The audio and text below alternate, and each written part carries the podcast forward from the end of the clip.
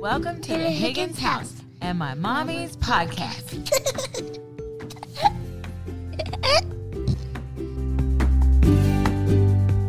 Hey, you guys, and welcome back to another episode of the Higgins House. Today, you just get me. Most of the times we have guests, but today I have a topic that I've always been very passionate about and that I want to cover. This is an episode that requires me to be incredibly raw about how I feel in motherhood on a daily basis. You see, there are many, many moms out there, myself included, who actually hate motherhood. Now, hear me all the way through. I didn't say that we hate our children, so don't come for me. But for so many of us, we love our children. But all of the unspoken expectations, the feelings of inadequacy, and the daily stressors of the job can often cause us to lay down at the end of the day and just hate it. Motherhood is challenging for everyone. There are days that it's absolute hell. It requires top of the line organization, prioritizing, and time management skills that, as an ADHD mom, frankly, I do not have. Dr. Ellen Littman, a clinical psychologist who specializes in ADHD, once said, It's the perfect choreography of the brain's executive functions, plus infinite patience, a high tolerance for boring housework, and an almost inhumane emotional calm.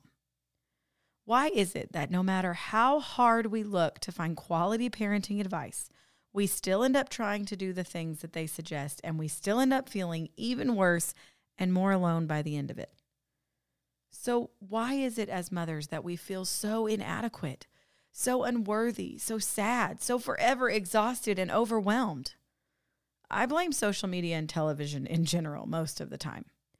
As silly as I Love Lucy was, Homegirl still didn't have her shit together.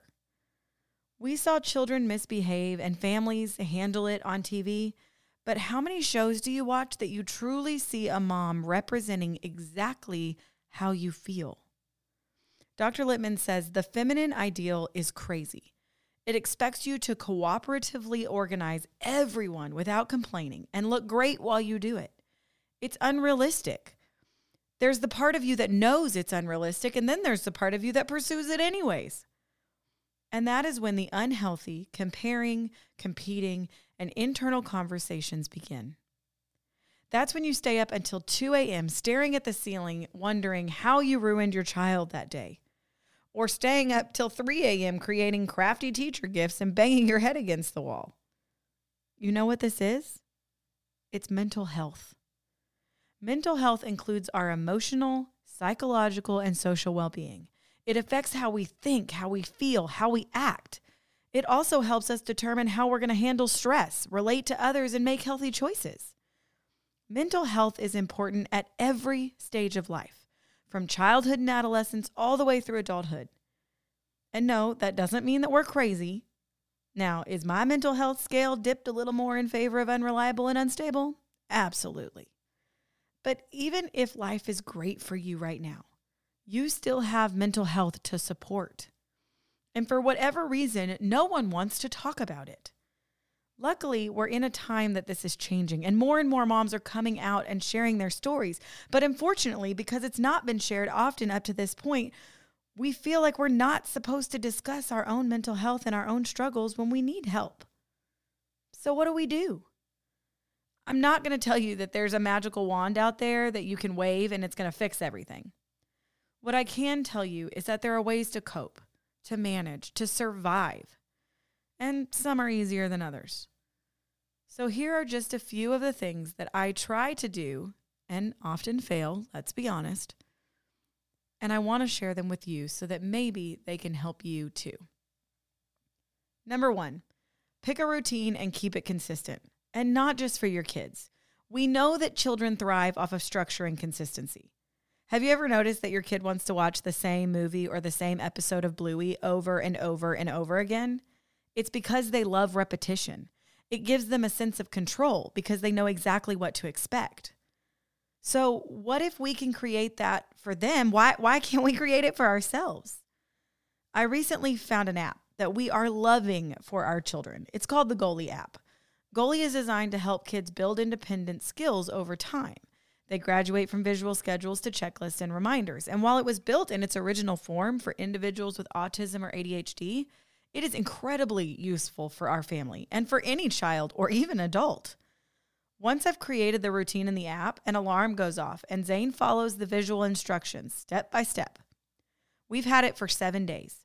All week long, Zane has gotten himself up, himself dressed, packed his own backpack, brushed his teeth, and was ready to walk out the door without me having to chase him around.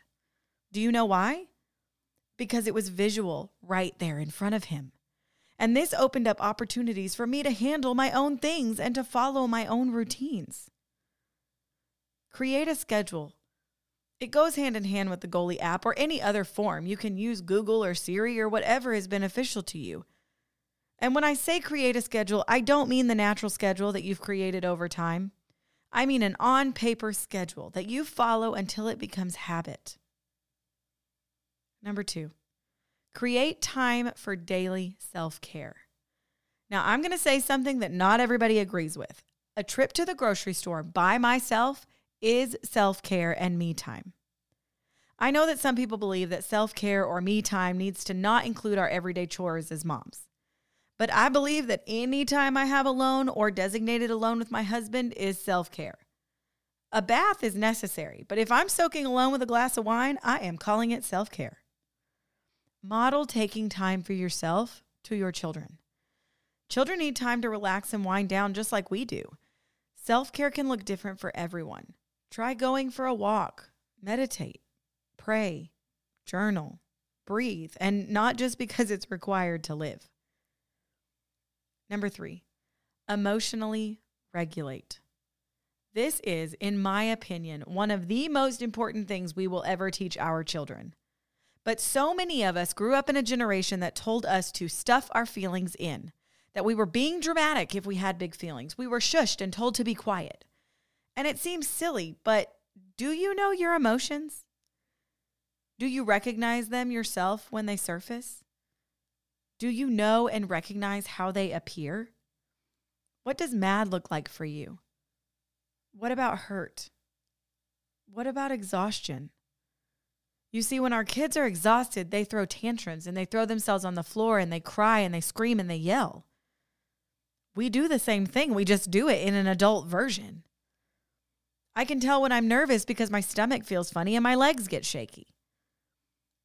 But do you recognize your emotions and how you respond to them?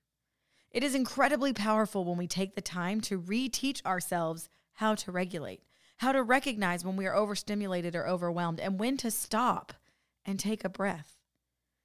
And by ensuring that we know how to do that, we are teaching our children to do that. The other day, Zane actually told me I needed to go breathe. And he was right. Number four, self talk. I keep a note in my phone that I wrote once and for some reason never deleted. It says, Your children are worthy of kind words, and so are you. How do you speak to yourself? When things are going right, how do you speak to yourself? When things are going wrong, how do you speak to yourself? As adults, we can help our children notice and challenge their own negative self talk or those inaccurate perceptions of the world. For example, I try to catch Zane when he says, Oh, I can't do it. And I gently try to help him find evidence to prove that he can, in fact, do it. But do I apply it to myself?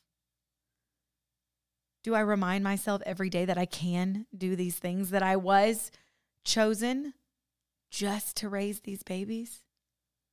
You know that phrase, treat others the way you want to be treated? Well, treat yourself the way you want to be treated. A simple way to practice positive thinking habits is by cultivating gratitude. So, next family dinner, ask each family member to share something that they're grateful for or something that they're proud of from that day. Help teach your children gratitude and kindness to themselves and to each other. Last but not least, find your community. It is so incredibly important to find a community that supports you, that you can be brutally honest with, that you can support when they are in need. A group of moms who get it. Create a network of people from work, from your community, neighbors, family. They say it takes a village to raise a child. Do you have a village? Try applying these things this week. It's not an overnight fix by any means, but I hope that these tips and tricks can help you feel more confident in your daily walk through motherhood. Remember to love yourself, Mama. You're worth it.